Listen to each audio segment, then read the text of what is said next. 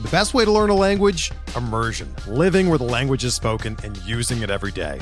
But if that's not in the cards this year, you can still learn a language the second best way, and that's with Babbel. Be a better you in 2024 with Babbel, the science-backed language learning app that actually works. Don't pay hundreds of dollars for private tutors or waste hours on apps that don't really help you speak the language. Babbel's quick 10-minute lessons are handcrafted by over 200 language experts and help you start speaking a new language in as little as 3 weeks. Babbel's designed by real people for real conversations, and their tips and tools are approachable, accessible, rooted in real-life situations and delivered with conversation-based teaching so you're ready to practice what you've learned in the real world. Here's a special limited time deal for our listeners.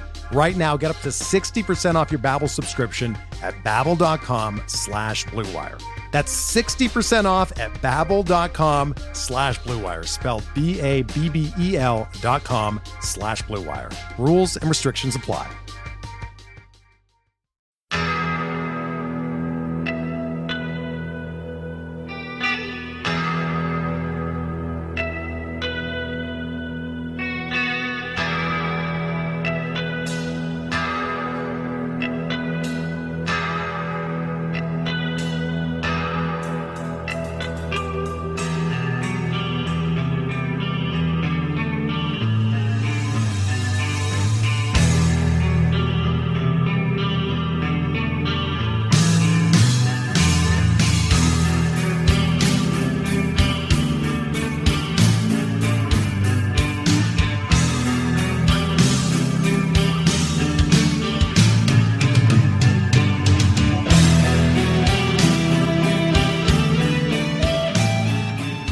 And welcome back, everybody, to another episode of Bub and the Bloom, episode 32.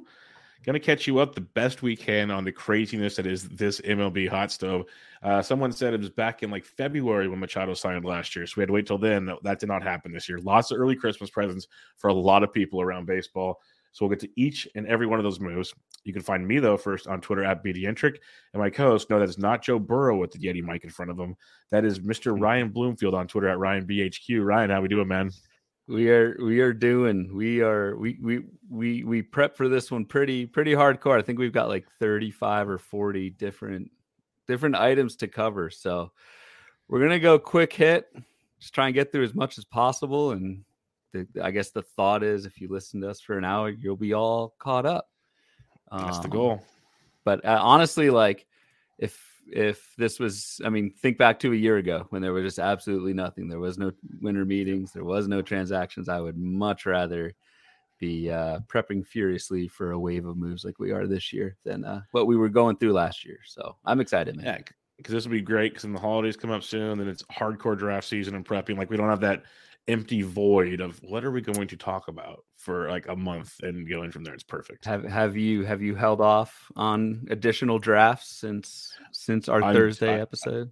I said outside of like an occasional gladiators because it goes. To, I'm only doing live gladiators if I do one. I'm not doing a slow one. So I might sign up for one honestly Wednesday night. I'm debating it. Going to be the little one's going to be uh, somewhere else. So I might I have the empty house. I might jump in a gladiator Wednesday night. Otherwise, I told myself one draft at a time. One at a time.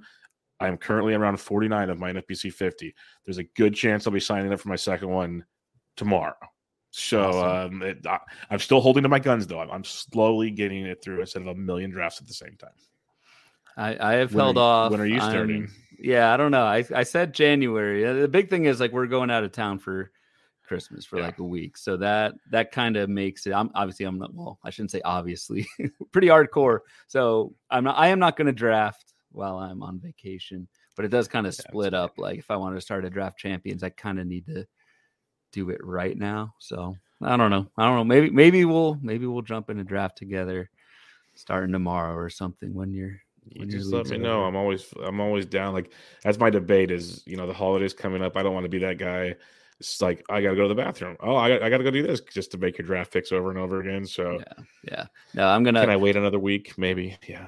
I'm gonna unplug pretty pretty hard, and then when we get back on, we're flying back on New Year's. We're going down to Arizona, Nice. um, flying back on New Year's, and then we'll be Oh, we'll be ready oh. to roll.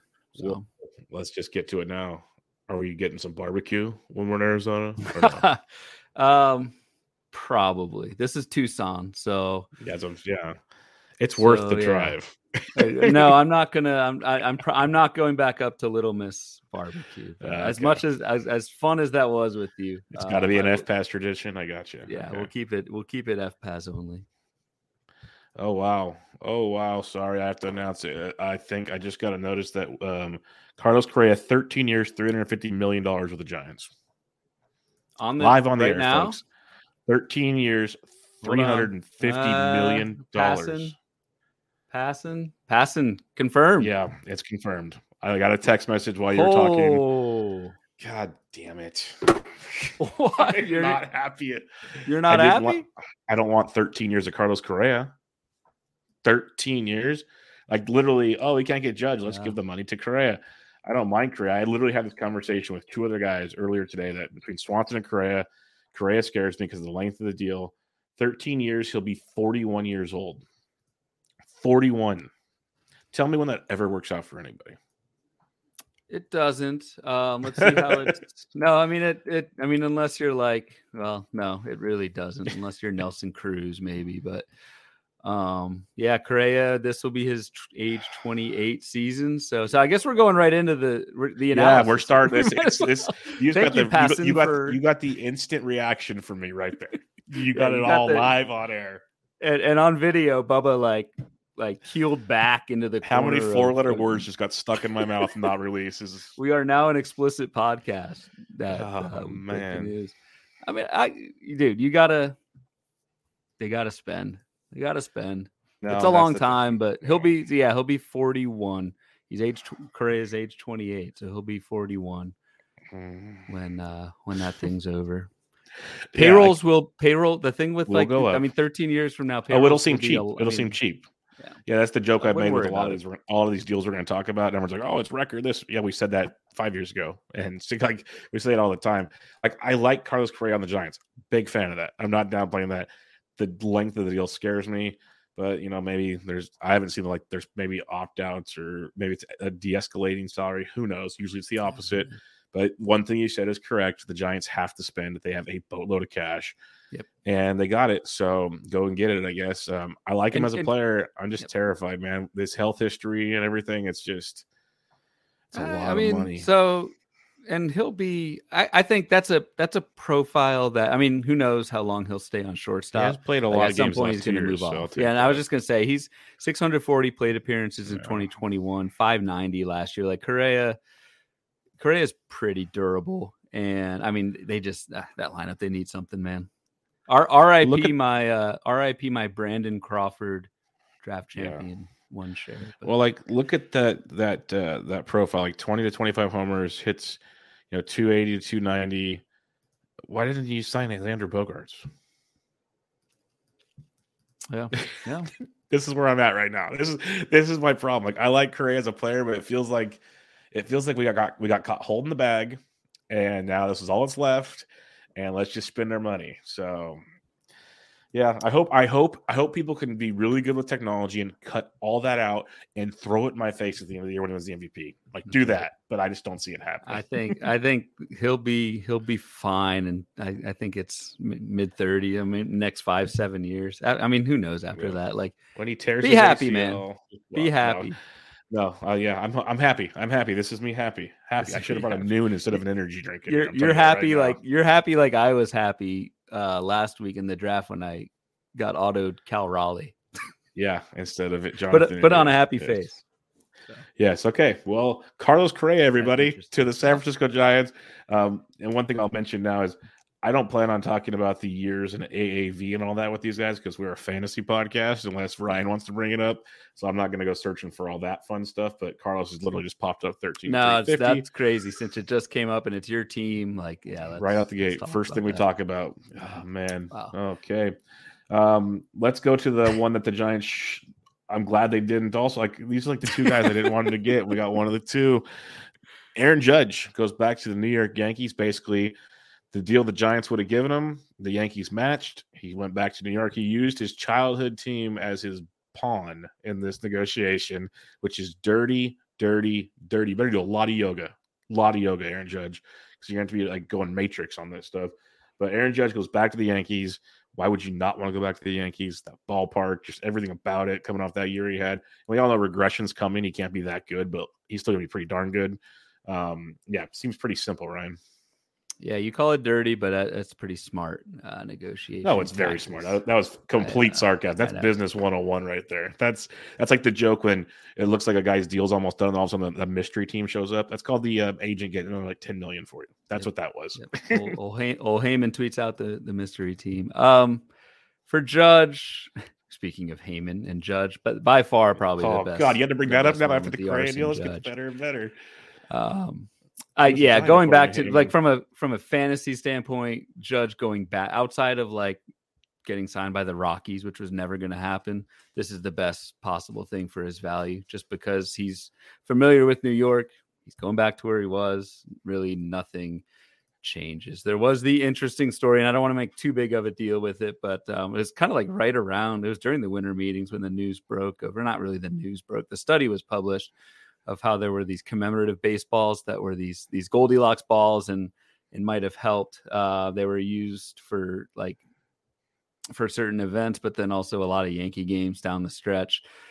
I don't know if that really makes any difference. That that's one that kind of got got blown out of the water on Twitter. The the actual sample size of that study, which it was done by Dr. Meredith Wills, not not to her fault. Um, MLB would not actually give her balls to to study. I think so that's almost the more like interesting sketchy. part of the article. I know, I know. For anyone, I, I, I did um I did link out to it a, a, few days ago if anyone wants to uh to read it. But just just interesting how um there were a, a good amount of Yankee baseballs, at least from the the small sample that was collected um that were used last year, but. Nothing to really take away from that. Perfect landing spot for Judge. If you were on Judge as a top five pick, entering free agency, you are even more confident, I think, in him in 2023. 100% agree. Like, this shouldn't change much. I like Judge a lot. I probably won't have any Judge because he's going super early in drafts right now. But big fan of what he can do. If he can stay healthy, he's been proven to be one of the best guys in baseball when it comes to hitting. That ain't going to change. Uh, let's go to Trea Turner, though. My boy, I'm very, very happy. He, he basically locks up the second overall pick for me outside of J Ram. We've talked why J Ram a lot recently. Um, but Trea, to me, leaving the Dodgers to go to Philadelphia, which, yes, is what it is, but better ballpark, still a pretty good lineup.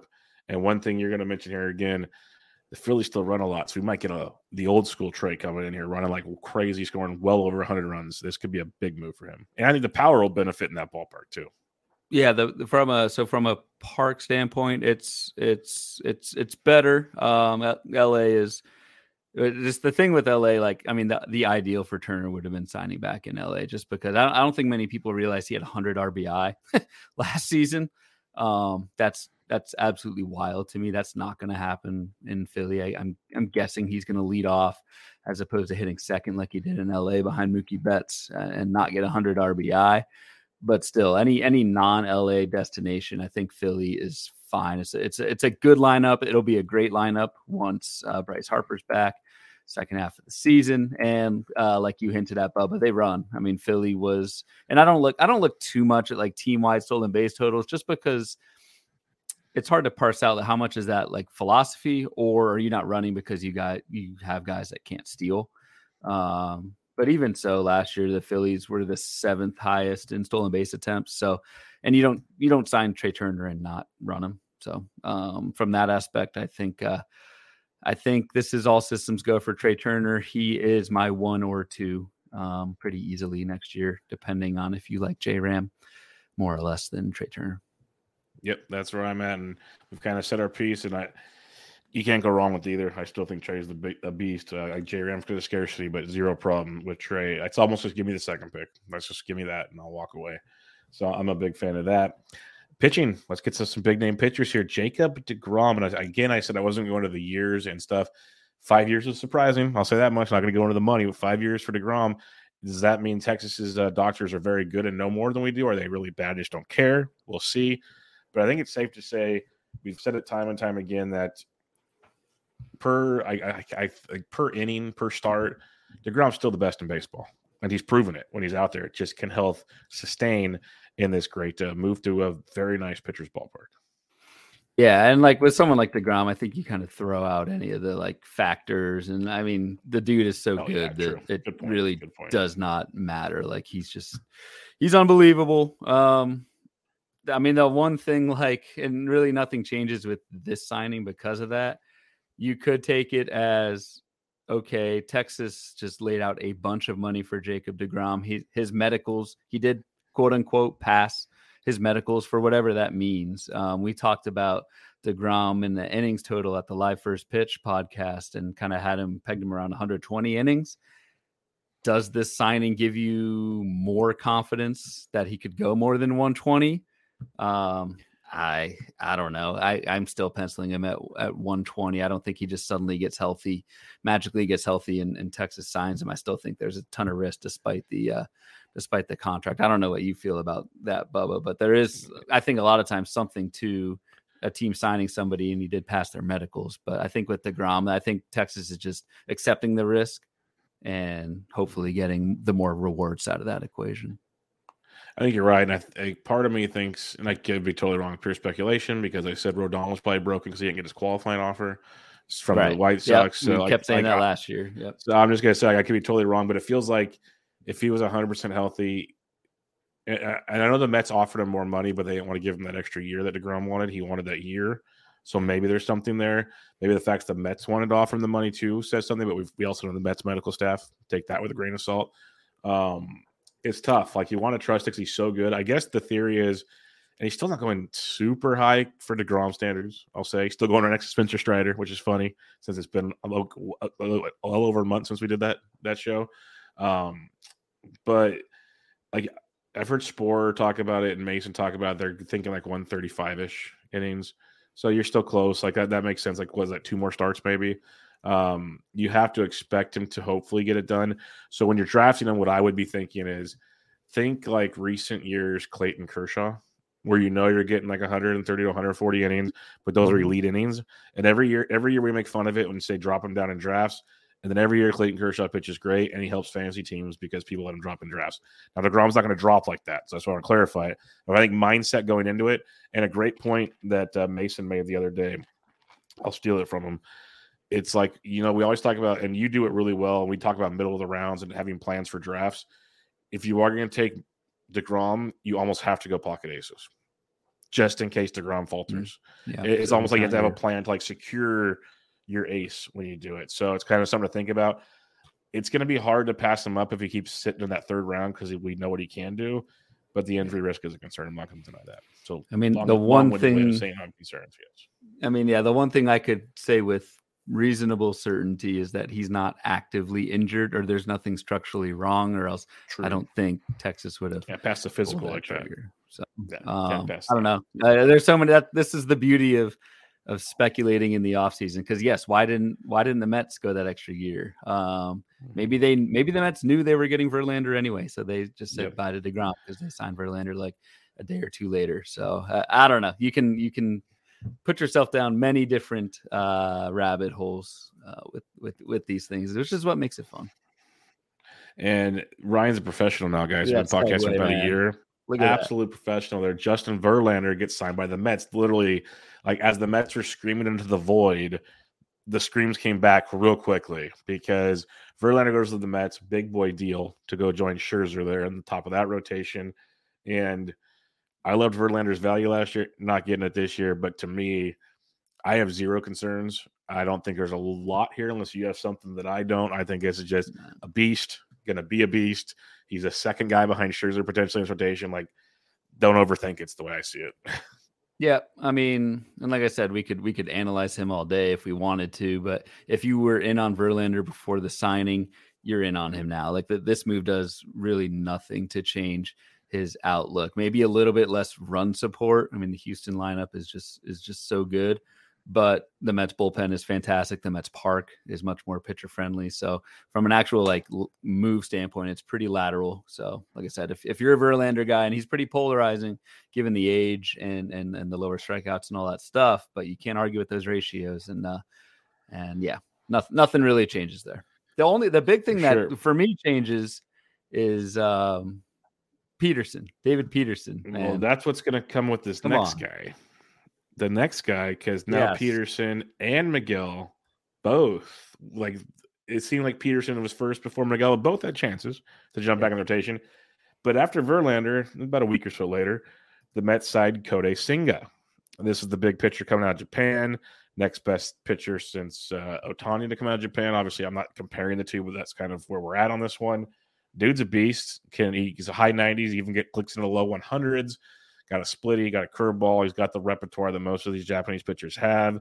Super effective guy over there. I've heard many mixed reviews um, from people that have scouted him on what to think of him. But um, this is one of those as a Giants fan. When I saw five for set with 75, I'm like, why were we not there on this? But um, it, it's very interesting. He could slot in as the third through the fifth. That's it, it, that's how differing the opinions are on Senga right now. Is uh, where where's he going to fit? Some people are even crazy enough to say he's just a long man, which I don't see happening. You don't pay him long starting pitcher money to be a long man, but uh, really, really interesting stuff. Outstanding in Japan, obviously, and yes, R.I.P. Peterson and Megill until one of the many pitchers gets hurt in New York. That's true. Like, uh, well, I'll get to sing in a second, but uh, maybe this is kind of good news from a fantasy angle for David Peterson because I think that ADP is going to head south. Um, he is the Yep. sixth or seventh starter on the Mets, which means he's going to get a shot at some point. Um, and in the draft and hold, if you can take that shot in like the 30th round or whatever, that that makes a ton of sense to me. So, um, it yeah, it's not so much uh, what is it? Not not goodbye, see you later, something like that for Peterson. I think he'll he'll be back. He makes for like like it's always cliche. People hate it, but literally the drop in the, the ADP makes him a phenomenal DC pick mm-hmm. because you're going to Yep. use him. He I I would put a bet out there. He gets at least ten starts by the end of the season, at least. So Yeah, like that'll that'll play in a DC. That will I'd play. take the over on that, especially the second half Yeah. of the year when you're just Yep. struggling for starting pitching. So yes, Good do point. not give up on David Peterson. Megill, maybe I'm like tarnished from last season, but like I just don't trust the health. Um, I would take Peterson over Megill right now, but but yeah, either one, uh, they're both going to get their time if they're healthy. Going back to Senga, like I had his I had his box in the forecaster, but it's just so hard to um to project something. I mean, we we do translate the um, overseas numbers into major league equivalents, which is helpful. And we came up with our basically our model came up with a projection of like a 360 ERA, 125 WHIP with a lot of Ks, 27% K rate for Senga. Um, he's got he's what makes this, and we've talked about this a lot. Um, Bubba is is the split finger, how that can even add to the variance if you have feel for it, if you don't have feel for it. We've talked about that with Montas and uh, Kevin Gausman. Senga's a big split finger guy, so that just that kind of just even more accentuates that boomer bust risk reward with him. So um, I don't know. I think treat him as like a number three. If Yep. you know, there's obviously room for more if if things work out, but then there's also you know a, a, a low floor as well. Yeah, that's the biggest thing from everything I've read from a lot of smart, smart people. It's the ceiling is an ace. They could have three aces. The floor, he could be the long man out of the bullpen of David Peterson starting, like type stuff. It's it's a wide array with uh, Senga, but the talent is definitely legit. And now you got a Verlander, Scherzer, Senga top three, followed by Carrasco and another guy we'll talk about in Quintana here in a bit. Uh, how about we just talk about him now? Let's just knock out all, all the Mets rotation here. Uh, the Mets bring in Jose Quintana, which, you know, might be the sneakiest move out of all of them for them because it locks in a lefty in the rotation. RAP David Peterson again, but it, lo- it locks in um, Quintana. It locks in the lefty, a guy that's it seems like perennially is just underappreciated, but he just gets it done and gets it done. Pitched on a really good um, t- uh, couple teams last year before he got traded, uh, St. Louis and company. But just effective, man. The strikeouts went down a bit last year, but in doing so, his ratios were phenomenal. So he goes to, to the Mets as the number five in that rotation. The pitching depth in New York is tremendous. We've said that before about other teams, but to start the year, it's tremendous. So Quintana to the Mets again. Peterson, Megill out for now. Yep, and for Quintana himself, like that, that's that's a great move. Just that combination of park, of bullpen, and of run support, like that's that that's going to help. Uh, Quintana is funny. Like Quintana made 32 starts last year, and this is actually kind of wild. Um, since we're focusing more and more on wins this offseason, a 293 ERA and 32 starts. You probably have it in front of you. How many wins like should that get you? on paper, uh, Jordan Montgomery would say that should get you about 13 wins at least. Yeah. Um, Jose Quintana had a losing record with a 293 ERA. He had six wins and seven losses. So, like, if he put a 290, if Jose Quintana, I don't think he's going to do a 293 ERA again, but I mean, that's a different conversation. But maybe he's like a mid threes type of guy, which is still fine. Um, I think even if Quintana's ERA goes to mid threes with the Mets, that's probably 10, 11 wins. So, um, that's a to big fair, boom for Quintana's value let's have some fun here. This is what happens when we talk on the show down rabbit holes. I mean, we might have a part two segment next week for the rest that we miss here. But you you threw Quintana's out there, and people might forget he started with Pittsburgh, went to St. Louis, so you'd expect some improvements. But with St. Louis, August fourth on, made twelve starts. Ryan, now do you have this in front of you? Because if not, I have some questions for you. Uh, no, I don't. Okay, two oh one ERA during those starts. Yeah, look at um, that. I now I have it three and two record in 12 starts. So he still couldn't get what you'd expect. A 201 yeah, ERA and got three whole wins in 12 starts. It's crazy. Yeah, that's man. wild. That's not, but he's pretty much going five innings almost every start outside of a couple. Two run runs or less in every single outing. Not all starts went super deep, but at least two run runs in each start. Um, he's he's a baller, man, and he's just kind of underappreciated. And he's one of those kind of late round, later round Again, he hasn't shown this kind of ratio support his entire career. I'm not going to say that, but I think this is who he is now. He kind of sacrificed the strikeouts, and he's more of a, a pitcher. And this is, I think, what we can expect with him with the Mets. I think so. My sense. It's just funny, like, and just, I'm kind of like learning. We're learning together. We're learning on the fly. Like, I I look at Quintana's line last year and say, oh, he was lucky, but I'm only mm-hmm. focusing on the, the things that we've traditionally looked at ERA, BABIP, that kind of stuff he was actually really unlucky with wins, and that yep. matters just as much as ERA. So big time. Like there's a lot to like here, and you know, K to walk thirteen point three. Like literally throughout his career, he dropped his strikeout rate a lot, but his, his walk rate came down, and he just it's all limiting. It's all about the limiting the contact stuff. So it's going to be interesting to see. Like his barrel rate was down to 5.5 after an 11.9 the year before. Hard hit rate bet uh, 35.8. That's the best since 2017 for him. So he did a great job of locating and limiting the damage, which when you get older, that's a great philosophy. Ask Glavine and company. So something to think about. Or just uh, in general, limit the damage. Limit the damage. Story of my life. Um, on to the St. Louis Cardinals here. This will be a fun one. Quintana's former team. They made a big splash. You know, they have Goldie, they have Arenado. Bring in division rival Willson Contreras to the club. Big boy move here. I like this one quite a bit. Uh, you know, we always say the ballpark's not great there. Well, Goldie did just fine. Arenado did just fine. I think um, I think Contreras will do his thing. In reality, it's probably more of a lateral move, just a better lineup around him. But he's still going to be one of the top five or six catchers in fantasy baseball, at least during draft season. Yep, and I mean, similar like Verlander. Your, I didn't mean to steal your line. I just saw it right now. I didn't even see that. No, you're good. Like I, I, I, mean, this is something where like nothing really changes. I mean, I agree with everything you said. And if you were drafting Willson Contreras early in draft season, you know he was going to get signed by somebody. Um, and so he was being drafted as a full time catcher, and he is. So, um, yeah, you nailed the point on like it's pretty neutral, but hitting in probably in front of or right behind. Either way, even if if it's before Goldie and Arenado, that's runs galore. If it's after, it's RBI galore. So it's just the shape of that distribution looks a little bit different. Um, Yan Gomes is kind of a sneaky 2nd mm-hmm. catcher. I mm-hmm. mean, we're going back to your wheelhouse here, Bubba, with with sneaky second second catchers. I appreciate, I, I appreciate you.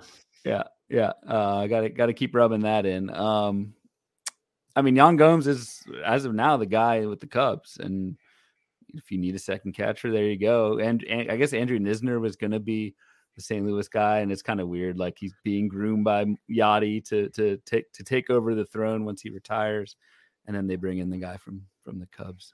No, never mind. So. Um, and I love the Gomes shout out there because he's a guy I wrote up even this year the Black Book that uh, he's pretty much an AL and only guy because you'd expect the Cubs to bring someone in, but if they don't, he's been more than serviceable in a full time role or a leading catcher role, I should say. Yep. So in your deeper leagues, like that's a dude that all of a sudden, 15 team leagues, catcher two, there's an, is an option, especially with Ryan Jeffers off the board. Now we'll get to that in a minute. Like Gomes can kind of slot up there as another later round option and uh, and go from there. But uh, I like that quite a bit. Xander Bogaerts just mentioned him earlier because Carlos Correa, if you missed it, it's a San Francisco Giant for the next 13 years, folks. um, Xander Bogaerts goes to the San Diego Padres division rival. I will not have to think about that for the next 13 years, so that'll be fun. That's um, right.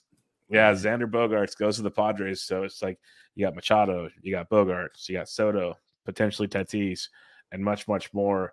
They just keep adding. It's like the old joke. It's like a slow pitch softball team. We can never have enough home runs or at least enough offense. So, what's your thoughts on Xander in San Diego?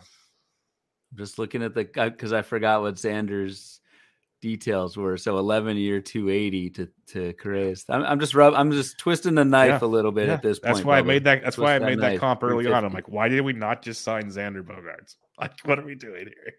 He's, he's older, isn't he? I don't care. He's, he's more consistent over he's a longer one year. He's one year older. Come on, Bubba. I'm trying to throw you a bone here. So he'll he would have been gone at age 40. Okay, cool. Yeah. Um Bogaerts like so yes, the Padres lineup is is great. And and from a fantasy aspect, I'd much rather have Bogaerts in San Diego than back in Boston the one thing that I paused, and I know Bogaerts isn't a, a, major stolen base guy, but we talked about this a lot with Juan Soto. When Soto came over with the Padres, he stopped running completely. I wonder if stolen bases are no longer going to be part of that package for Bogaerts in San Diego. So that's the only thing that I would kind of look at. A um, couple just quick kind of fallouts of it. Like one sneaky guy who I had in the forecaster who put up uh, double digit homers and bags last year was Ha-Seong Kim he mm-hmm. probably loses at least initially. Again, like like we talked about with Peterson with with the Mets. Um, this is all very subject to change once injuries start piling up. But Ha-Seong Kim probably out of a regular role right now and slides into more utility. And then there's ripple effects on Boston's side, right? Like Trevor Story, I think you can draft him assuming he'll be a shortstop. Um, that he'll gain in season shortstop eligibility like in April. Yeah. So uh, we talked about that a little bit in the Gladiator, which doesn't really matter for Gladiator, but for your for your drafts coming up with benches and that sort of thing. Um, Trevor Story is going to go back to being second base, shortstop eligible, and then like Christian Arroyo. If Boston does nothing else, Christian Arroyo is probably someone who is getting playing time at second base. So something to think about there. I love the Arroyo call because that he, I don't think people realize just how sneaky good he was in deeper leagues last year. I picked him up in a lot of waiver wires. He had a ton of eligibility last year. Let me try to find out real quick here on the old NFBC ADP. He played. Um, he kind of got screwed. Oh, he only got second base. Yeah. So, but he got he played. But he, you're right. He did play every. He played nine at first base. Yeah. Arroyo played ten at third, fourteen at shortstop, and seventeen in the outfield. So if you're like in a 10 game eligibility league. Yahoo, he's, he's, playing all over the place for you. Yahoo's everywhere. Even in 10 gamers, he's second, third, short, and outfield. But in your your standard 20 gamers, he's only second, and that's not going to change. So that yeah. that kind of sucks. But I mean, it's still Arroyo, sneaky guy. And this is like the thing. I mean, everyone focuses on Bogaerts. You focus on the high name, the all the dollars. Look at the guys who are who who are filling in that that that that yep. door open for them. I mean, Arroyo 280 at bats last season, hit 286, six homers, five steals. Like that, it's going to. Look at the look at the the strikeout percentage went to 16.3 career 20, 24 yep. year before 20 before that. Like that's big to me for see from a young guy. Uh, he's got the pedigree, and he's a former Giant prospect, and there's lots of hopes there. So maybe it's one of those. You know, he's there was his age 27 season. He's starting to get comfortable at the plate. Uh, barrel rate 6.4. He's always been a decent barrel guy, but the max EV best of his career last year. Hard hit rate best since the kind of quasi 2018, if you want to buy that sample size of what took place there in Tampa Bay. Um, there's a lot to like there with the Royals. So I think that's a, a really good point. It's and, and the way the Red Sox are not really spending money, it might be his job. I don't see them. The best way to learn a language? Immersion. Living where the language is spoken and using it every day. But if that's not in the cards this year, you can still learn a language the second best way, and that's with Babbel. Be a better you in 2024 with Babbel, the science-backed language learning app that actually works. Don't pay hundreds of dollars for private tutors or waste hours on apps that don't really help you speak the language. Babbel's quick 10-minute lessons are handcrafted by over 200 language experts and help you start speaking a new language in as little as 3 weeks.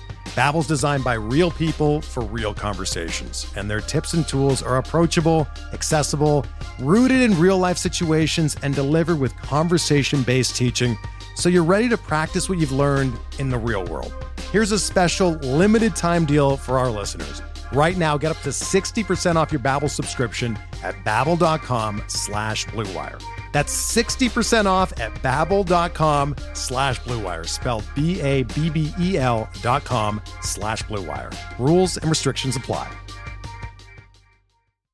Potentially doing a ton to ruin that. Maybe they'll prove me wrong, but um, I think they're going to give him a good run. Why not? He's 28, see what he's got, and see if you have to move on because you, either sign Devers, let him go, and you're redoing the whole thing.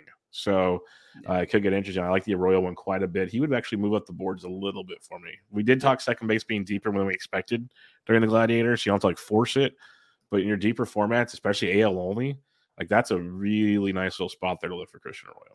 ADP right now in draft champions is five over 500. So yeah, that's gonna it's free. I guess it'll go up, but yeah, when we record next Thursday, I'd be willing to say closer to 500, maybe 475. He's going to get a boost, I think, because I think, I, yeah, that's just my two cents. He's getting locked in, I think. So we'll wait and see. Kenley Jansen, speaking of Boston not doing much, they did sign a closer. I am going to say, I'll give them that much credit. They went and got Kenley Jansen, which was music to all of our ears. I was always one that said Iglesias is the closer in Atlanta. They would not have traded for Iglesias to not make him the closer the following season. I've been proven wrong many times, but I feel a lot better now seeing that take place. Uh, there's also rumors of Jansen going to the Giants. Didn't see that ever happening, to be totally honest. But um, that did not happen. And he went to Boston, a team that did need a closer. Cody Martin came in, good. Jansen probably better. Um, so at worst, you know, bad starting rotation. Okay, bullpen now in Boston. Yeah, I mean, at least we have one more bullpen with a closer like a full time closer. That just our collective sanity as as ba- fantasy baseball drafters. We we do have that. Um, so yeah, like there's not really much. I mean, Jansen is who Jansen. There was a lot of talk at first pitch about Jansen as as a pitch clock guy. That's going to be interesting. He takes his time out there, and he's not going to be able to do that um, next season. And he's older, set in his ways. Let's see how that affects him. But yeah, like from a closer standpoint, um, he's there. And for me, like I know you said you didn't buy into the the Giants rumors, um, but it is just nice to have that pretty much locked yeah. down that Doval is probably going to be the guy, and especially Iglesias. Like I, I, I took Iglesias in the third round of our Gladiator last week, um, and a lot of that was because I feel he's the guy with with with with Kenley not a threat anymore. So that that was the big takeaway for me was those other jobs where there were teams that may have signed Kenley um, that's now off the board. So it just solidifies them a little bit more. For sure. So the Houston Astros, big move here. I'm a big fan of this. I'm gonna let you have the floor first before I uh, maybe steal some more bullet points from here. But uh, Jose Abreu uh, going to Houston, taking the place of Yuli Gurriel, which is a big time upgrade. Abreu coming off what some may seem a down season based on his ADP. A lot think that well, this could be one of the value spots in the draft right here with Jose Abreu. But what do you think about him going to Houston? I mean, there's really no. However you slice this, it's really hard to say this is this is not a you know this is a great move for Jose Abreu. Like just going into that lineup, that park, yada yada. Um, the one thing I will say about Abreu is 27% fly ball rate second half last season. Like that that is an issue. And that that if if he keeps pounding the ball on the ground like he did last year, Park's not going to do anything with that. So that that is one thing to to keep in mind. But um I don't know. This is a guy who has hit 30 home runs in 2021 and 2019. Heck, he hit 19 in the shortened season of 2020. So, like, I think 2022 last year, that power outage, especially in the second half, is the outlier. Um, and so this this move helps even more. I wonder if it's just trying to think of a, a couple other um, kind of upshots to this. I wonder if it keeps Kyle Tucker down in the yeah. order. Um, I don't know if that's enough to move the needle. Like I still like Kyle Tucker around like fifth overall in in in drafting holes next year. Um, but just I don't know, one of those little ripple effects that uh, may or may not get talked about.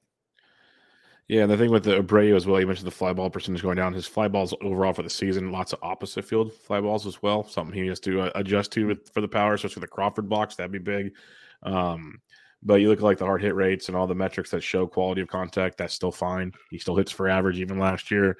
I ain't too worried about it. I'll be honest, especially in that lineup. So yeah. I'm with you there. Flip side though, Chicago now it locks Andrew Vaughn into first base, which is big, and more importantly, locks Eloy Jimenez into the DH role.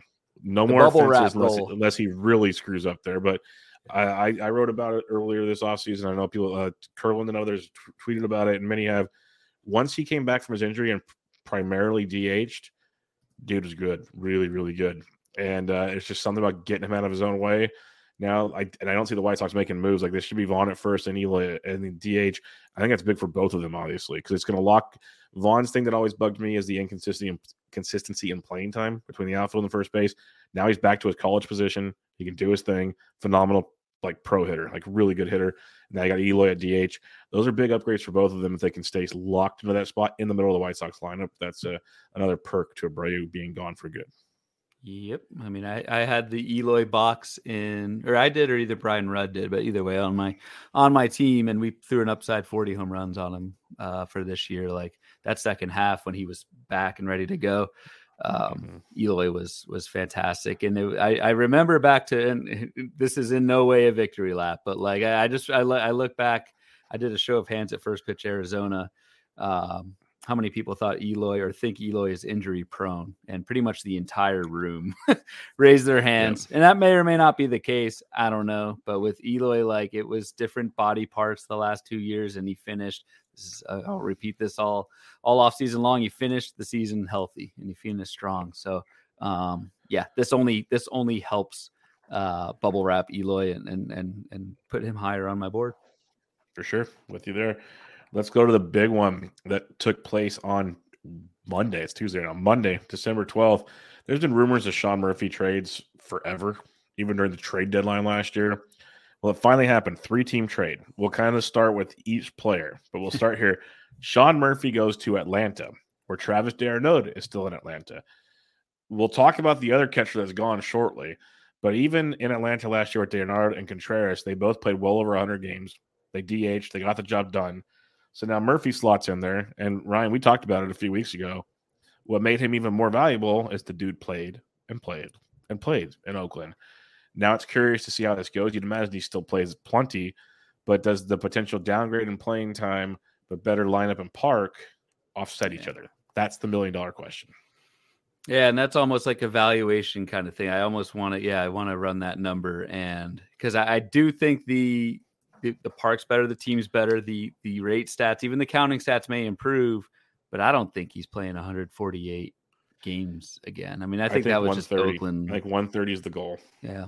Yeah, I mean, and that that would make sense. It that just puts him down more like in the I don't know, like a regular catcher. There's so many catchers that mm-hmm. also did other things last year uh, that have that jump over guys who only play catcher like Murphy probably will. More, I mean, maybe he'll DH some, but but yeah, I think overall it's the market probably says it's a good move for Murphy. I would say it's it's neutral, just because I don't see I, I see Oakland playing him far more than Atlanta will. Yeah, Steamer has him for 133 games, 21 homers, 69 runs, 73 RBIs, hitting 246. Pretty darn close to his line last year.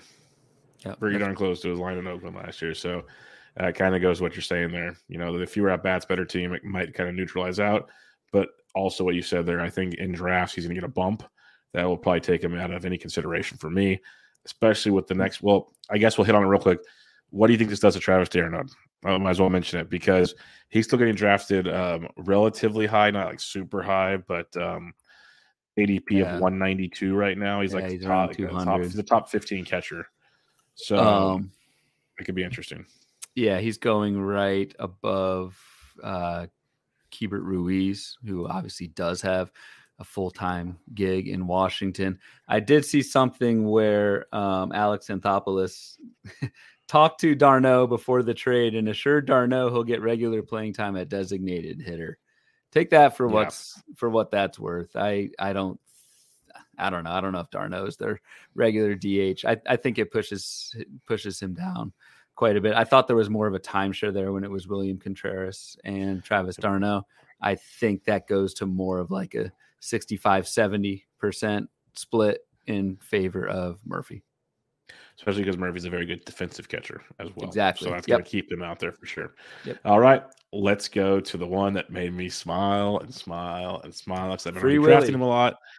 Free Willie. William Contreras goes to the same division as his brother now, goes to the Milwaukee Brewers. Mm-hmm. And, you know, we're, you know, we're talking good ballparks to hit in. Milwaukee's pretty darn good to hit in. Now he's going to be the everyday dude, either at catcher or potentially DH. Um, know, hit in the middle of the order that you know you still have Yelich, you have Adames, Rowdy's doing his thing, and you picked up Winker. Like this is very entitled. The Braves line is still better. I'm not going to pretend it's not, but now you got no one in Williams' way. This could be a dude that plays easily 130 games if he stays healthy, if not more. He played 97 last year and hit 20 bombs and hit 278. Like this dude should play 130 plus, in my opinion. But uh, what are your thoughts on this one? Yeah, I love it for him because, like, like we were just talking about with with d'Arnaud, I thought it was a 50-50 split, and now for Contreras in Milwaukee, I think it's much more than that. And yeah, the dude, like, he he he does, has a little Vlad Jr. in him. I listened to uh, your, the show with Toby with uh, you know the the Tour of Shame round two. He does have something. Got that elite power, but also a 53% ground ball rate last year for Contreras. So like I do he, he needs to tweak that a little bit, but man, the guy can hit. I don't, I don't know if he'll hit 275 again. I think we're projecting like 255, 260 at HQ. Um, but give the guy, I mean, he's 25. Like, gi- give him a chance to get settled, play every day. Um, I, I think it works wonders for William Contreras's value. I want to throw this back to you as, as the catcher catcher guy. William Contreras, 145 ADP. He's going behind. Would you take him over Tyler Stephenson?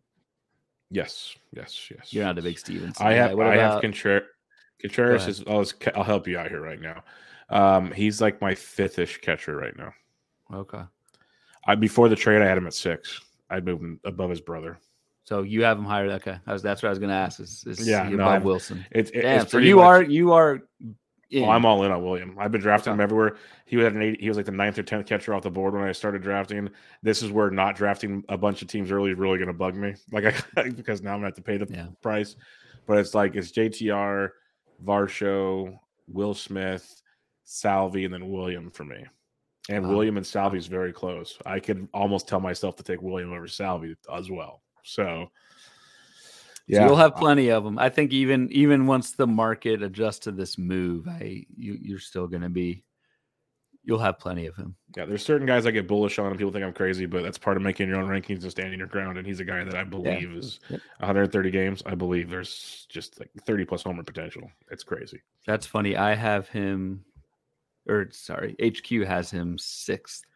Yep. number six catcher. Well, there's a reason HQ actually tells me I can write for him, so I like a little bit of something going on there. because of your catcher prowess. yes, Uh, I'm telling you. Oh, I wish I could spend that much time on every position. I might actually win a main event or something. yeah. Uh, no, that requires Fab another 26 weeks out of the year. Never mind. I just need to draft best balls. we need more um, bubbas. There we go. A lot more. Uh, let's talk about the A's, though, man. Man, Scott Jenstead, we love you, brother. We love you. Your Twitter, it's fun. I hope the Warriors start winning games for you. That's all I'm going to say. Niners are doing great. Niners are doing great. But the A's are doing A's things, and they uh, shipped off Sean Murphy and got a kind of mediocre return compared to many. But they did get Esteury Ruiz out of Milwaukee, which kind of frees up some other guys in Milwaukee with Mitchell and Wiemer and, and Frelick and stuff potentially throughout the season. But Ruiz should get to play pretty much every day for Oakland Ryan. And if people don't know, it's like Forrest. He runs and runs and runs. So what do you think about STR Ruiz in Oakland? Yeah, this is like the the Jonathan Villar effect. Like, just get a guy who runs and isn't the best real life player, but put him on a team that I mean, Oakland doesn't really care. And Oakland's, I, I think Oakland, when we saw what Oakland did with Starling Marte when he came over that second half of, I guess, 2021, it was just unbelievable. and I, I think um, I think Ruiz is going to have that leash. I mean, can he get on base enough? I, I, I think that's the question. Can he is the hit tool there? I, I think that's a question as well. But um, this is a guy who last season hit, let's see, 15 home runs in the minors and stole an ungodly amount of bases. So, like, I don't know, a steamer projection of 243, 10 home runs, and 35 steals. I don't know if that's been updated since Oakland. I could see him going 45, 50 steals, honestly. He, he doesn't need to be good to play every day. And um, I, I think he's going to run like crazy. Yeah, people talk to like the lack of power. We know that. Just get on base. And he hit for a decent average throughout the minors. So there's a little bit of hope there for sure. So um, yeah, that's fun. I'll mention one more name here that we don't have down, but Kyle Muller comes to Oakland.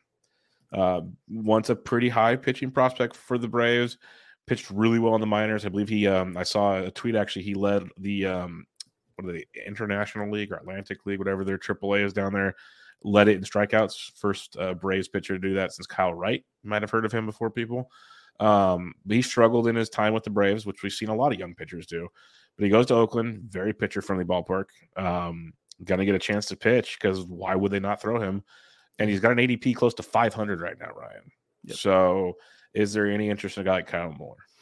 Yeah, for sure. I mean, especially with the park. I mean, the team team wise, you're not going to get many wins, not going to get much run support there. But that park is such is such a boon to pitcher value that Kyle Muller and the ADP will go up. But with the pedigree that you mentioned, um, Bubba, I know he's like 25 now, but um, that's he, he, still owns that. So um, absolutely a dart I would throw. Uh, you just you never know, dude. Six seven, two fifty. He's a house. He's, He's a huge. house. He's a big dude. He'd make me feel tiny. That says a lot. That says, a lot. lot. Yeah, it says um, a lot, folks. But yeah, man, Oakland uh, just it, it sucks to be an Oakland fan. Yep.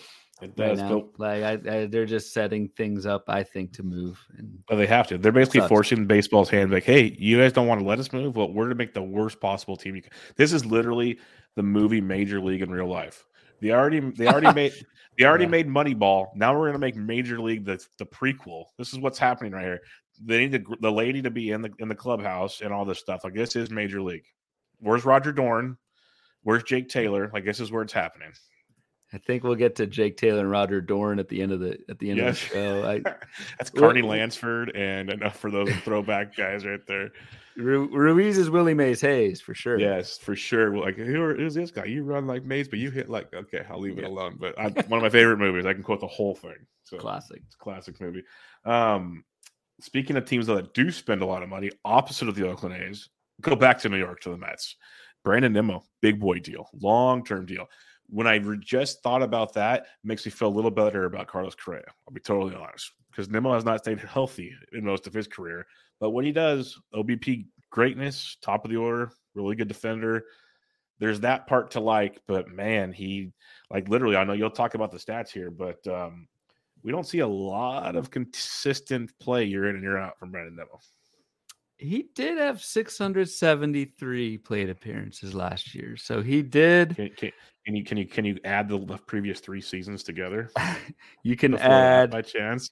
you can add 20 and 21 together, and I think that's a little bit less than 673. Yeah, so I, I do.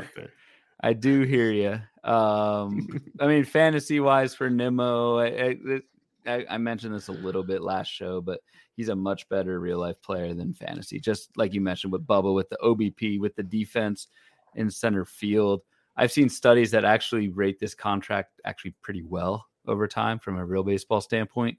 Um, from fantasy wise, I don't, I don't think it really moves the needle in terms of anything. So, um, I don't know. Not much changes if you're Brandon Nimmo. Uh, fan in fantasy. There probably aren't that many just because he walks so much. And I always say, I always say, guys who walk a lot in fantasy, it doesn't do much for me. I know, like from a long term and like prospect angle, you want to see guys who are patient and take walks. But from a pure fantasy standpoint, it really doesn't do much for you unless you run a lot. Um, that's that's the only kind of caveat to that. Brandon Nimmo getting on base. He doesn't run a lot. In those 673 plate appearances last year, Brandon Nimmo had three steals. Um, so him getting on base, maybe it's a few more runs here and there, but I'd almost rather him be more aggressive at the plate, put some more of those Yep. balls in play. 100% with you on that one. We'll see how it plans out. Better real life move, as you said, than potentially fantasy wise. Boston Red Sox, they were at it again. And this is another deal that was not at that expensive. Seemed very, very intriguing. Masataka Yoshida signs with the Boston Red Sox. Not bad. Very, very good hitter. I need to know it because I drafted him literally like 30 minutes before he signed that one day. I know. That was like the biggest luck thing in the world. But dude's got really good OBP skills, some decent power, and he's done it year in and year out in Japan. We'll see how it translates in the bigs. Roster Resource has him leading off for Boston, so we'll see. Yeah, that's a big one. Um, I, I just I wonder fantasy wise, and again, I, I don't have much background knowledge on on on him at all, on Yoshida at all, but did slash 336, 450 OBP last year, um, and slugged 560 and 20 plus homers in each of the last two seasons overseas. So like that's there. But yeah, all the scouting reports kind of say he's OBP guy, rate guy. I don't know about the power and steel. So like I almost I don't know. I wonder if he's I wonder if like someone like Alex Verdugo is the comp. Someone maybe like who compiles 15 to 20 homers, but also gets you that really good batting average. Um, from what I've seen. I, I wish he ran more in overseas. And and maybe I mean maybe maybe Boston will unlock that a little bit more. I don't I don't know what the raw speed looks like, but from a fantasy angle, I think that's kind of his path to value. I don't I don't know if it's going to be there or not. Yeah, I can see that for sure. I think it- it'll be interesting. I've heard the Verdugo comp a couple plays. I think it's very good. I think it's a very valid one from the Oh, yeah. profile we're seeing. I, I came up with that Um, today, so I don't know. You're well, it's because that's it's why you're a former baseball writer of the year. So um, you're good at that kind of stuff. Um, but like former. Tim McLeod, I asked him immediately because he's a, an expert uh, in the Japan and, and Asian markets, and he basically said a guy's can hit probably 280 to 85, 20 to 25 home runs. And so it's kind of like what you're thinking. He- he's going to be very, very productive. Might not light the world on fire, but a really good fantasy. Out like maybe your third or fourth outfielder on your roster. Nothing wrong with that at all. So problem is helium will probably come up in drafts because Boston new shiny toy. Yeah. The, the the the the additional thing that just popped in, and we talked about how bad outfield was last last week in the Gladiator is like, I mean, this is a guy who sticks out in you know Yeah. when you need that third or fourth outfielder, like you were just Big saying. time. How many of those guys are going to lead off? Not many. Yeah. You're, you're looking at more like point. power guys who platoon at that stage in the draft and outfield. So that's a good point. Yep. All right. Hey, look at Brewers, another trade. The, the look at Mariners, another trade. Like we can do it together here. Mariners and Brewers meet up. Kolten Wong goes to the Mariners. We'll start with that one. Like I've always been a Wong fan. I believe you've been a Wong fan too. He's got you know power speed combo, hits for an okay average. He gets towards the top of the order. Kind of crappy to me going to Seattle because ballpark shift ain't great. Um, they're already saying they'll probably platoon him with Dylan Moore because he does not hit lefties that great. And so you're losing a little viability, but at the same time, should still get you, you know, 10 to 15 homers and 15 or so stolen bases. But I, I don't like the idea of the platoon in Seattle. Yeah, I think, and I could very well be wrong on this. I I think Seattle's going to give Kolten Wong not everyday playing time, but I think it'll be more than a platoon. I think they'll definitely play him against lefties. I don't think he's an automatic bench against lefties. Kolten Wong for his career has a, actually a pretty good contact rate against lefties, a 654 OPS, which isn't good, but it's not like awful, awful last year he was terrible against lefties, but it was 80 at bats. Like you really can't take that much away from it. So I I know I I will recognize that there's some playing time risk with Kolten Wong going to Seattle, and like you said, Bubba, the park um, is a problem, but. I don't know. Dylan Moore isn't really that great. Dylan Moore is also like a utility guy who plays everywhere. Um, so I could see a lot of times where Dylan Moore is in the lineup against a lefty, but it's not at second base, and Kolten Wong is playing second base. So I like I I like it for Kolten Wong. Just I think he's going to hit near the top of that order. I took Kolten Wong in our Gladiator last uh, last week. Um, maybe the power takes a little bit of a hit going to Seattle, but I think he'll run, and I think he gives you that kind of modest five category production at an ADP of 239, which is um, pretty palatable. And the other thing to mention, I I, I kind of agree with you. Like, at least I think it'll be like 75 25 for Wong playing time potentially. And one of the big reasons is an elite defender, gold glove defender at second base. And you look at this Mariners team, which is already loaded offensively, so they don't have to like sacrifice to get another bat in there. But they got this pitching staff of Gilbert and Kirby, these young arms. Mhm. Last thing you want to do is put bad defenders behind them so they can get tilted on the mound and get blown up. Like so, you put you trade for a long because you already got the bats in place, and I think that's something to add to it that might keep him in the lineup, like you're saying. So maybe he leads off first righties and hits farther down versus lefties, but he's still in the lineup. I Either think way, that's that makes yes. sense. I I think that's probably the most likely scenario. That's a Yeah. yeah. I think so. Okay. Uh, Milwaukee, though, on the flip side, this could be what Jesse Winker needs. Like we knew what he did in, uh, in Cincinnati. It was horrific in Seattle. Injured a lot, just couldn't hit. Goes back to the Central, hits in the middle of a lineup that a much better hitting ballpark for him than Seattle was. There were some weird reports coming out of Seattle that he like he wasn't like a team player, didn't want to partake and stuff. That's concerning a bit. Um, never really heard that in Cincinnati though, so who knows? But uh, Winker back in Milwaukee um, can't do anything but help him a bit, right? Right. Uh, he needed Winker needed to get out of Seattle. That's a good point about like yeah, none of those not rumors, but those kind of tea leaves coming out that he was not a bad teammate, but just didn't kind of want to be there. That that wasn't the case in Cincinnati, at least publicly, but it, it seemed to be the case in Seattle. Like he was getting Winker was getting dealt no matter what. So I don't know. The I mean, you could the the the, the pessim the pessimistic view of Jesse Winker is yes, he was great in 2021. He's been traded now. This will be his third team in three years. Like, do you want that on your on your team? Um, the the optimistic point of view is you basically write off 2022 as an injury fueled disaster, and you're looking at what we saw in 2021 with Jesse Winker, where he hit 300 and hit 24 home runs. I don't think that's going to happen again. Like Cincinnati's a great park. Um, and so I, I don't know if that happens again, but I also don't know if he plays against lefties. That's that's the problem too. I think That's we're the platooning kicker. again there as well. So I don't know. That could be a Keston Hiura Jesse Winker platoon. Yep. Nope, that's like that's a that's a perfect platoon relationship. Yep, it is. In baseball terms, that's how it should be, actually. So we'll see how that plays out. Flip side, I don't know if we have a ton on it, but Abraham Toro maybe takes Jace Peterson's spot there on the team. Like Toro's got some upside, but it's not like we, I think a lot of us thought there was more there, and it just hasn't happened yet. Yep, agreed. He's he's he's a backup guy with a pretty limited homer stolen base ceiling. So I don't know. Maybe maybe late late DC, but that's about it. Okay, we'll do it. I'll make the executive decision. We'll do a couple more, and we'll rotate the rest off till next Thursday's show and add on the Carlos Rodon signing to the Yankees and many other ones that, that will that will come up. Um, because God, if the Giants do him long term too, you might lose me. Just gonna throw it out there right now. Um, if that's just I could see it coming now. Uh, let's go to Chris Bassitt. I like this is the guy I would have been cool with the Giants signing. Chris Bassitt goes to the Toronto Blue Jays, a team that needs pitching depth, and it's just it, big, big move here. So you got Manoah, you got Gausman, Berrios. You have to imagine looks a little better hopefully next year. Same with Kikuchi. Now you throw Bassitt in there. They needed another guy behind Gausman and Manoah, and Bassitt's just that steady Eddie, not overly like he's kind of boring to the eye. But when you look at his numbers at the end of the year, the dude is what you want, especially as your third starting pitcher in a rotation, let alone a fancy pitcher. He's phenomenal. That's why I wanted him in in San Francisco badly. And you didn't get him, man.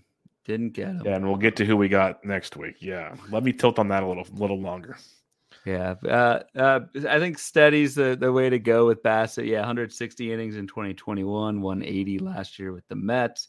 It is kind of that stabilizer that uh, that Toronto needs. I like the and, and going. I always think to moving to the AL East is a bad thing for a pitcher, but schedules are more balanced, and if anything, the NL East is a heck of a lot tougher than any other division, uh, at least next year, just with the way the Phillies are spending, with the way that the Mets are spending, the way that the Braves are running their show extremely efficiently.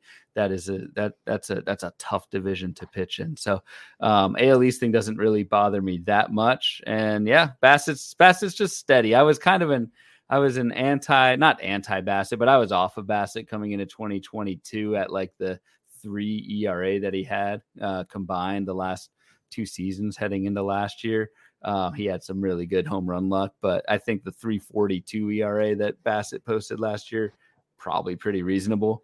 And you put that with like 180, 170 innings in Toronto. I think he's going to get uh, going to get plenty of wins for you. Had 15 wins last year with the Mets. Um, I would I would think something similar in Toronto. So yeah, when you look at his profile, like again, steady as we've been saying, innings, starts, ratios, strikeouts. Is, you kind of know who you're getting with Chris Bassitt. So yep. I like drafting guys like that. Makes me feel a lot better about life.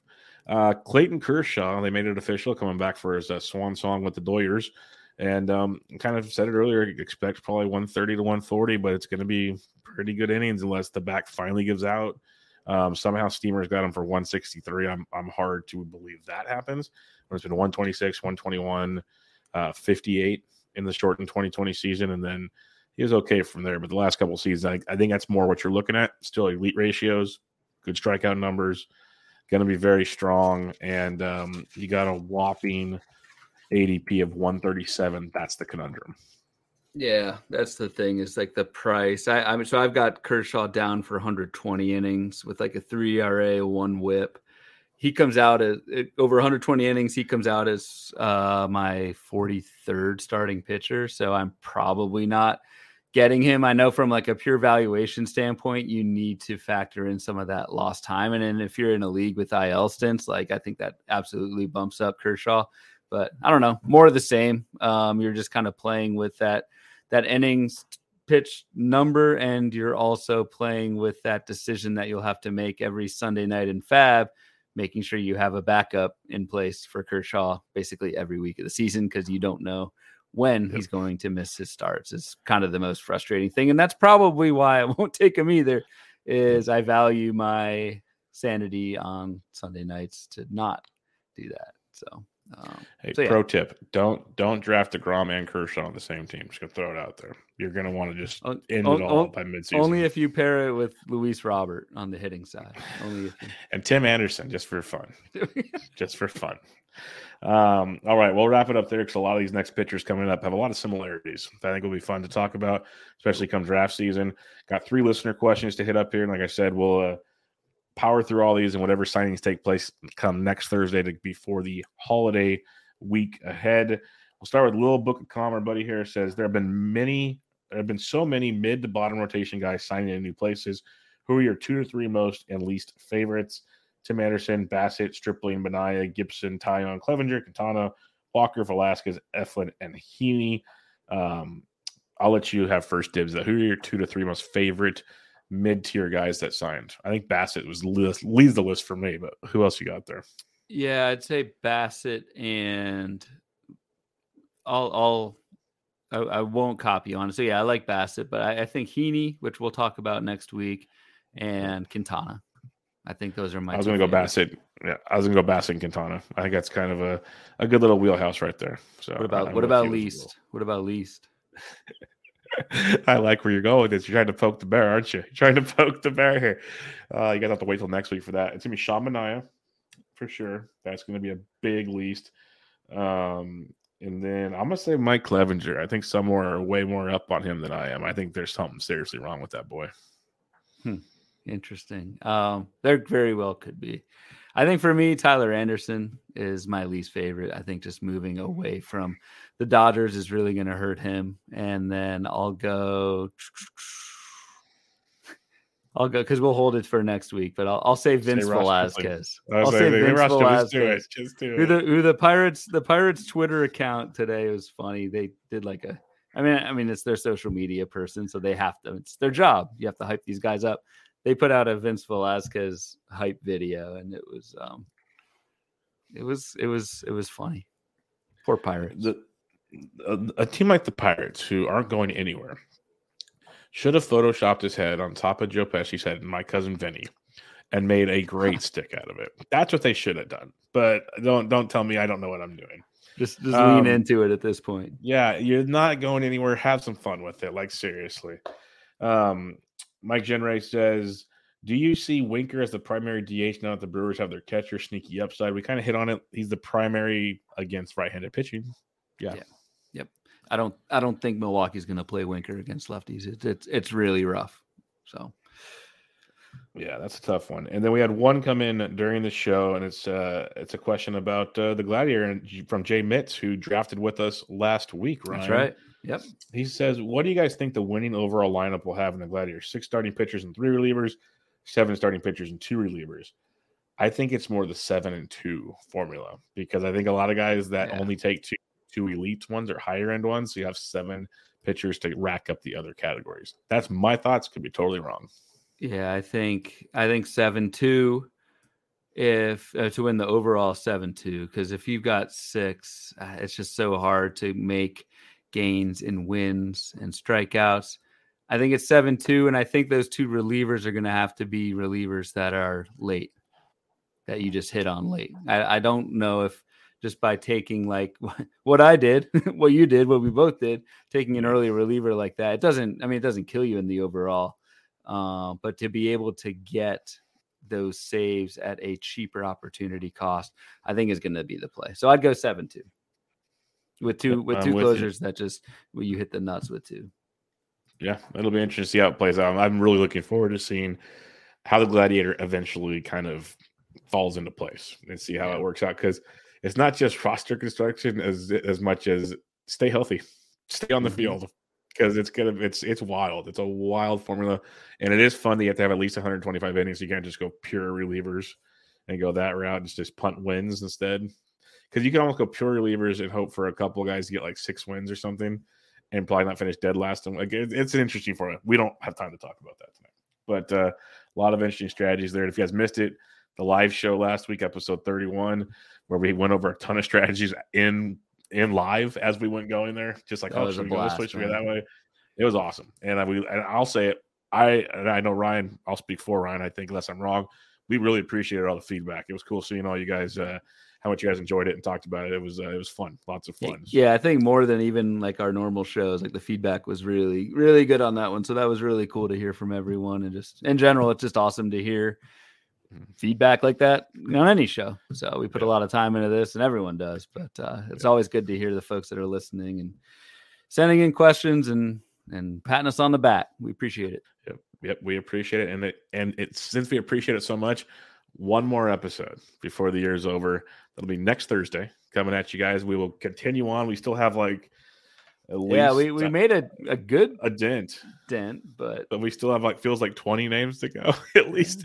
and good. whatever else whatever else takes place this week. So we'll be coming and for any of you that take early holiday, we're coming at you midday. So get your high noons ready, get your lunch, come join the party. We're gonna have a good time. So I'll I'll be it'll be on my lunch of my day job. So I probably no high noon, but I have to go to the dentist afterwards, so probably no high noons oh, for me. God. You know, they might they might frown upon that. So we'll see. Mm-hmm. But we'll talk about that next time. Make sure you guys follow Ryan on Twitter at RyanBHQ and check his Twitter, or actually check out at Baseball HQ's Twitter Wednesday night as Ryan is going live with the Godfather himself, Chandler, uh, Ray Murphy, and uh, Brent Hershey and others to uh, preview the forecaster. Yep. So. Forecasters out and out in the wild. Do you have your copy yet, Bubba? Has it, it got up? dropped off at my house this afternoon because it went to a previous location of mine. No. So I don't know what day it came in, but I got it today. Yes. Nice. I'm still waiting. I'm still waiting. I was Actually, like, I saw, I saw your tweet by the way, and I saw all the pictures. I was just like, I'm like, when does mine come in? I'm still waiting. I, I've got a, a, buddy of mine in the same town in Oregon. He got his like yesterday, so I don't know. I don't know what's going on. you, you'd think you knew somebody. You would think. You would think you would know somebody, but who knows? But yeah, guys, check that out. It's always fun to see them talk about it, go over some stuff, and you got a cool, uh, uh forgive me, guest talking about an essay. Totally just blanked on the Ed, name. Ed, so. Yeah, um, Ed DeCaria is doing an essay, and anyone who has the forecaster, it uh, check it out. Um, he's got an essay on playing time measurement, playing time metrics, which is really fascinating stuff. We spend so much time looking at barrel rates and ground ball rates and fly ball rates. And we kind of take playing time and go, ah, I don't know, 550 plate appearances, 520. Um, that stuff matters. I mean, and it, this came up in some of the guys we were talking about with, with like William Contreras, just that minor bump in playing time does so much from a valuation standpoint. And it's something that I don't think the industry as a whole spends enough time on. So Ed did, Ed did some really good research on that, and he's going to talk through that um, on the live stream Wednesday night. So yeah, check out the Baseball HQ Twitter account. We're going to run it from our YouTube feed, and I'm going to be playing host. I it's not my normal um, not my normal dig. I don't know if I can. Uh, there's no way I'll be as good as you at it, but I'm, I'm going to flip from analyst to host, and we'll just see how it goes. You'd be surprised you picked it up pretty quick so far, so I wouldn't be too worried about it. And you got a great group to help kind of uh, ramrod it all together. So, you guys, everybody, check that out. Eight Eastern, five Pacific time on the feeds. You'll enjoy that. But until then, Ryan's on Twitter at RyanBHQ. I'm at BD Entric, and we'll catch you guys next week. Thanks for listening.